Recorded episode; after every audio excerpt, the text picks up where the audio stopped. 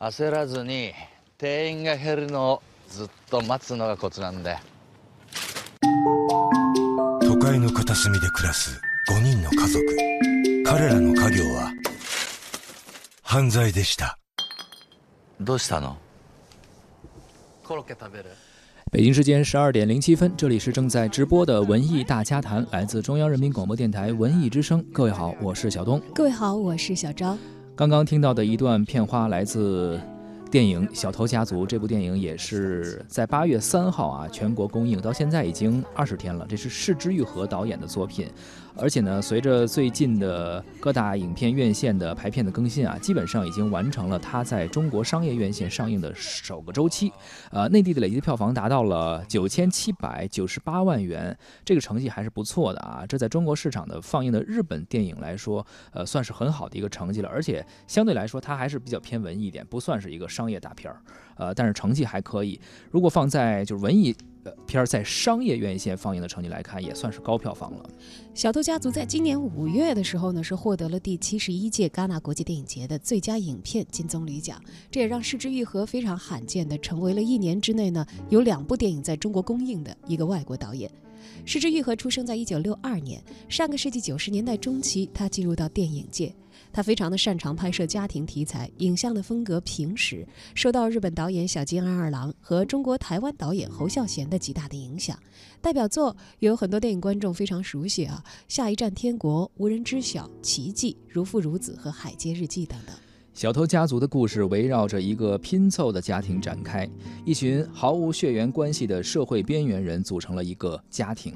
每个人呢都努力地扮演着自己的家庭角色，奶奶。丈夫、妻子、妹妹以及子女，他们呢靠偷窃来补贴家用，物质上极度匮乏，却形成了一种互相依恋的关系。其中啊，安藤英饰演的这个家庭里的妻子啊，这个角色信代啊，还有呢，片尾呢，他们家人呢。有一因为这个不合法的关系嘛，最后被揭穿了。而信贷呢，因为涉嫌诱拐，也是面临着审问。当审问员质疑他因为自己无法生育而诱拐孩子，并且问到了两个孩子如何称呼他的时候，信贷的眼泪开始决堤。他没有放声大哭，甚至没有一点的抽泣，只是用自己的手不断的掩饰流下的眼泪。那一句“生下孩子就自然成为母亲了吗？”这句话也是非常的发人深省。在今年的金棕榈的评审过程当中，安藤英呢非常可惜啊，败给了电影《小家伙》当中的主演萨曼耶斯亚莫娃，错失了最佳女演员的金棕榈奖。但是评委会主席凯特布兰切特呢，特别高度评价了她的表演，尤其是刚才小东所提到的这一段啊，他说：“如果我们这些演员今后展现了那样的哭戏，不用怀疑，那就是在模仿安藤英。”这就算致敬了，是吧？非常高的一个评价啊！我们也知道，这次凯特·布兰切特呢是今年戛纳电影节的这个评审委员会的主席了。是，看看以后还谁会有这种致敬方式的哭泣。而在中国电影观众聚集的豆瓣上，《小偷家族》呢也收获了八点九分的很高的一个评分。今天的节目中呢，我们就一起来聊一聊失之愈合的这部。日本文艺片《小偷家族》，也欢迎您在收听节目同时呢，发来文字或者语音的留言到文艺之声的微信公众号参与互动，还有机会获得我们赠出的电影票。八月二十六号周日的十三点，卢米埃影城北京芳草地店的 VIP 厅，我们的文艺之声观影团将会包场为大家放映《蚁人二：黄蜂女现身》。现在发送您的姓名加上电话加上“蚁人二”到文艺之声的微信公众号，就可以参与报名抢票了。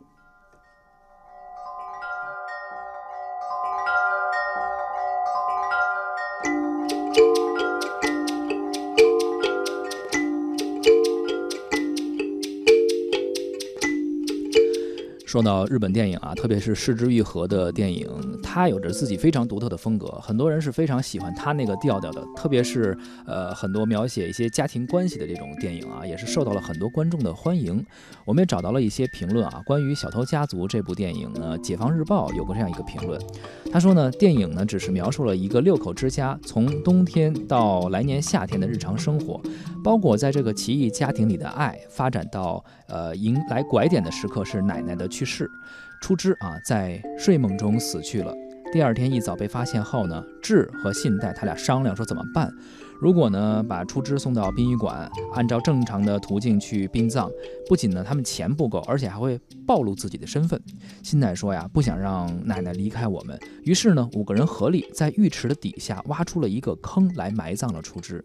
之后呢，信代带着祥太拿着出枝的银行卡去取他账户里每个月到账的养老金。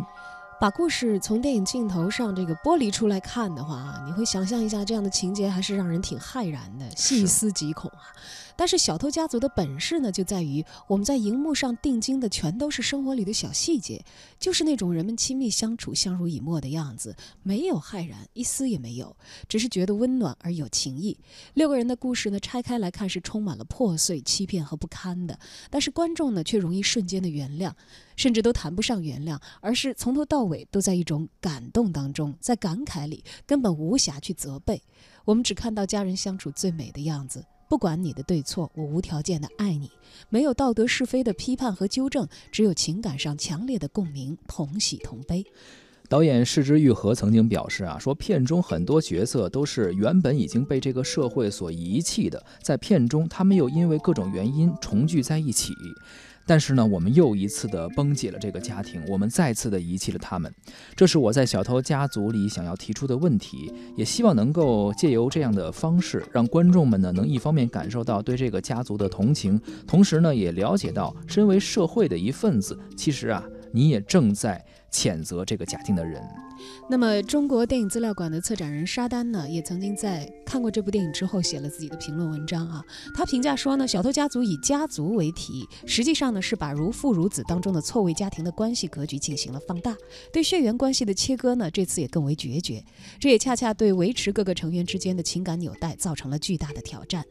高度自觉的克制感与极端精确的视觉视角。与情感的爆点，令《小偷家族》成为了一部真正意义上集导演的作者性之大成的代表作，给出了非常高的评价。他还说，从整体的水准的意义上呢，《小偷家族》未必真的比《失之愈合》过往的作品直接要高一筹，可由。国际视野的设身处地的姿态来看呢，确实是在呃这个电影来看是非常有丰富的总结性。而《失之愈合》呢，不断的要表达的凡人的世界里很艰难的希望，在日本性上具有人类的共鸣的意义。所以他这个角度其实可能也嗯解释了，就是他理解为什么会在戛纳电影节这样一个国际化的呃文艺电影节上啊，《失之愈合》的小偷家族拿到了今年的最高荣誉。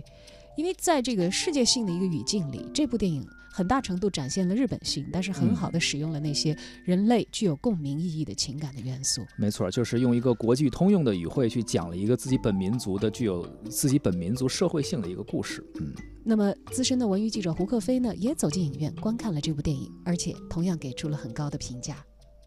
前两天下班没事儿，和朋友一起去看了《小偷家族》这个片儿呢，是我打知道要上映。就列入了必看的名单，可能是因为我本人对石之愈合的这个印象太好，这两年他导的电影基本上没有让我失望过。如果大家去纵向比较他自己导演的作品啊，如父如子也好，海街日记也好啊，第三次杀人也好，那么有心的观众可能会感受到一些来自于自己内心的偏好。那我更喜欢这个，或者我更喜欢那一部。但如果一旦把它横向放在所有电影中去比较的话，包括好莱坞或者华语电影，你会发现《失之愈合》确实是在它的一亩三分地儿里没有对手。我们一想到日本导演，我们可以想到很多啊，当年的什么小津安二郎啊、北野武啊、黑泽明啊、岩井俊二啊。但是这些年我们确实没有在日本的这种大荧幕上发现过太好的作品。当然有可能是和我们的引进有关系，当然也有可能是因为日本这两年确实电影方面有一些乏力。但是呢。《失之愈合》确实是在我看来，它代表了日本电影的当下，而且走得非常稳健啊，每一步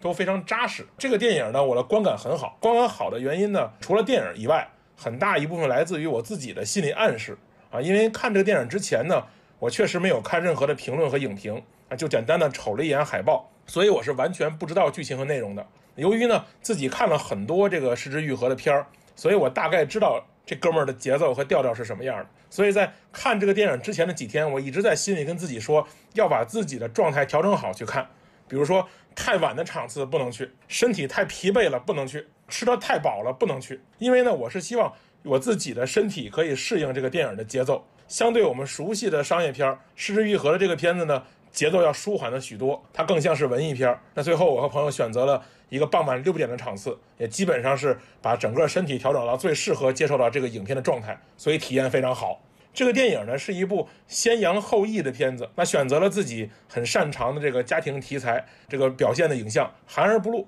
那前半部分很轻松很明快。啊，以偷盗为生的这一家六口生活拮据，但是整个生活其乐融融。慢慢的到后半部分，这个秘密慢慢揭开了。一家人呢，其实是没有任何血缘关系，他们因为利益汇集，在落魄的生活中产生了类似于亲人的这种温暖，甚至于是胜似于亲人的感情。电影中没有直接说到什么悲伤或者落寞，只是把那些悲伤和寂寞表现出来了。那种表达方式是失之愈合在影片中。铺设了这种恰到好处的克制。大家如果去看电影的话，这个奶奶在海海滩上那一句谢谢啊，确实是击中了人的泪点啊。我相信很多人看到这儿肯定是泪目了。当然了，一以贯之的是呢，它的着眼点虽然是家庭，但它的后面并不是，它是反映了整个日本社会真实存在的一群人啊，是这个社会这个时代制造这个小偷家族的这个社会环境，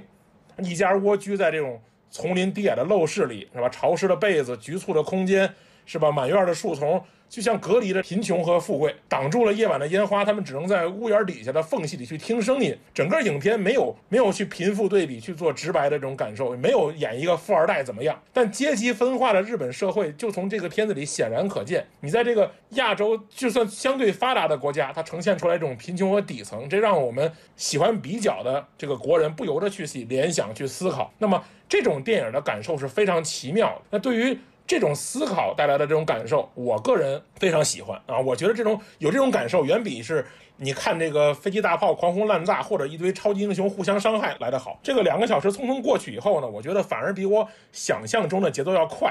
啊，并没有自己给自己暗示的那些冗长的感觉。相比起一些我们习惯上称之为文艺片的镜头语言，这部片子没有炫技的成分，更没有矫揉造作的剪辑，就是简单平和的讲述了一件相对完整的事儿。甚至没有任何脑洞，没有开放性结局，你看着非常舒服，啊，其实呢，到底是观众挑文艺片儿，还是文艺片儿挑观众这个事儿，真的值得好好探讨一下。那我个人呢，还算是比较喜欢文艺片儿，很长一段时间呢，坚持看过很多，也经常因为商业片和文艺片跟这个朋友们撕吧，一整整撕吧大半宿。但我个人觉得呢，文艺片儿不得不说，如今的很多文艺片是打着旗号刻意为之的一些东西。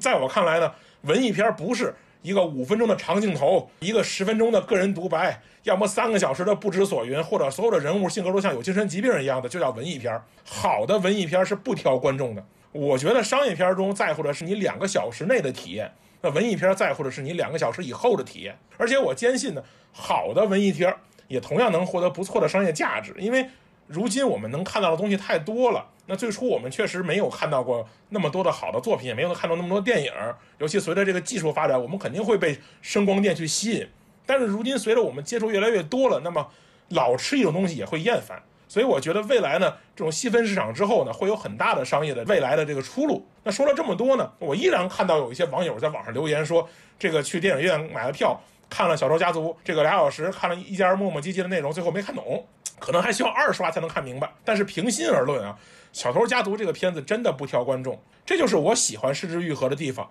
它深刻的道理从来没有演的五迷三道，就是简单的告诉你，我愿意相信呢。那些在网上说自己没有看懂的朋友，可能是像我之前说的那样，没有把自己调整到一个最好的状态。那么不妨学一下我，下次尽量的把身体调整好去看电影。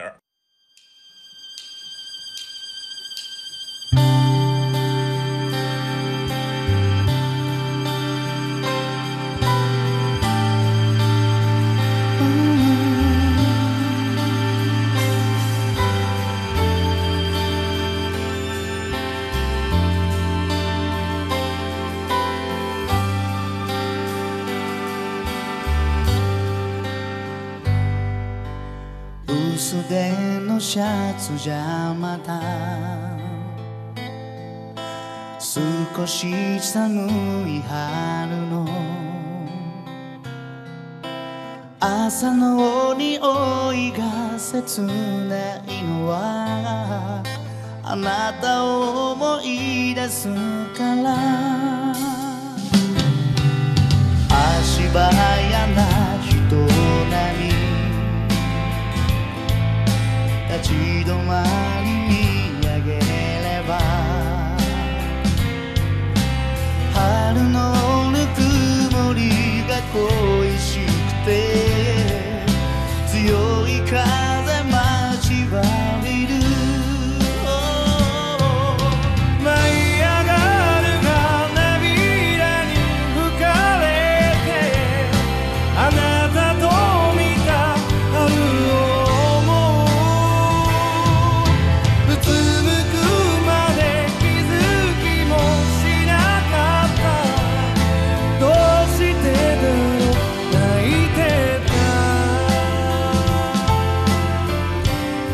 在收听的是《文艺之声·文艺大家谈》，今天咱们关注的是失之愈合导演的电影《小偷家族》。呃，票房收益和艺术评价呢，都应该说《小偷家族》兼具啊，都获得了这样很好的一个成绩。对于这部外来的文艺电影呢，呃，也获得了很多中国观众的喜爱，呃，也能够让日本的这种电影在中国得到了一个很好的一个呃，有一个很好的沃土吧，让它得到呃观众们的一个认可。对，其实我们知道中日两国之间啊，它还是存在着很大的社会文化背景的差异的啊。嗯，你要说好像惯常以来，我们认为艺术电影就更加的小众，就是是更加的依赖更不容易着自己的被本土。接受。对，对，尤其跟你这个文化背景差异太大的观众的话，要接受起来似乎是更困难一些。但其实《小偷家族》可能很有力的证明了，只要你的艺术水准够，你所表达的情感共鸣，其实有很多时候可以通过艺术的手段，嗯。呃，打破这些疆界，疆界，也也跨越这些文化之间的隔阂。对，也能够让更多的喜欢电影的观众呃走进电影院。我们来看一看啊，看过这部电影的一些网友们发来的评论。有一位网友李淼他说：“这是一部我喜欢的日呃喜欢风格的日本的影片啊，剧情呢不玩命的去冲突，情节呢也几乎是极其的松散，仅有谜团。到了最后解谜的时刻呢，反而会给你怅然自失的感觉。怎么讲呢？就是一种希望影片不要去完结，啊，就让这生活这样继续下去的这种情绪啊。”还有一位叫喵尔摩斯的朋友啊，他说：“所谓小偷家族，偷的其实不只是能够填饱肚子的食物，更是一种能够让灵魂产生幸福错觉的情感的羁绊。偷生能不能叫偷呢？如果叫的话，那么我们每个人或许都是小偷家族当中的一员了。中川雅也追车那一段，看得我哭晕了，在海边抽了两根烟都没有缓过神来。被感动了哈。还有一位网友说，失之愈合精准地解构了这个家庭，在真相揭露之后，所有的温情和美好瞬间分崩离析，却又瞬间升华成了超越至亲的呃至亲至爱的一种感情。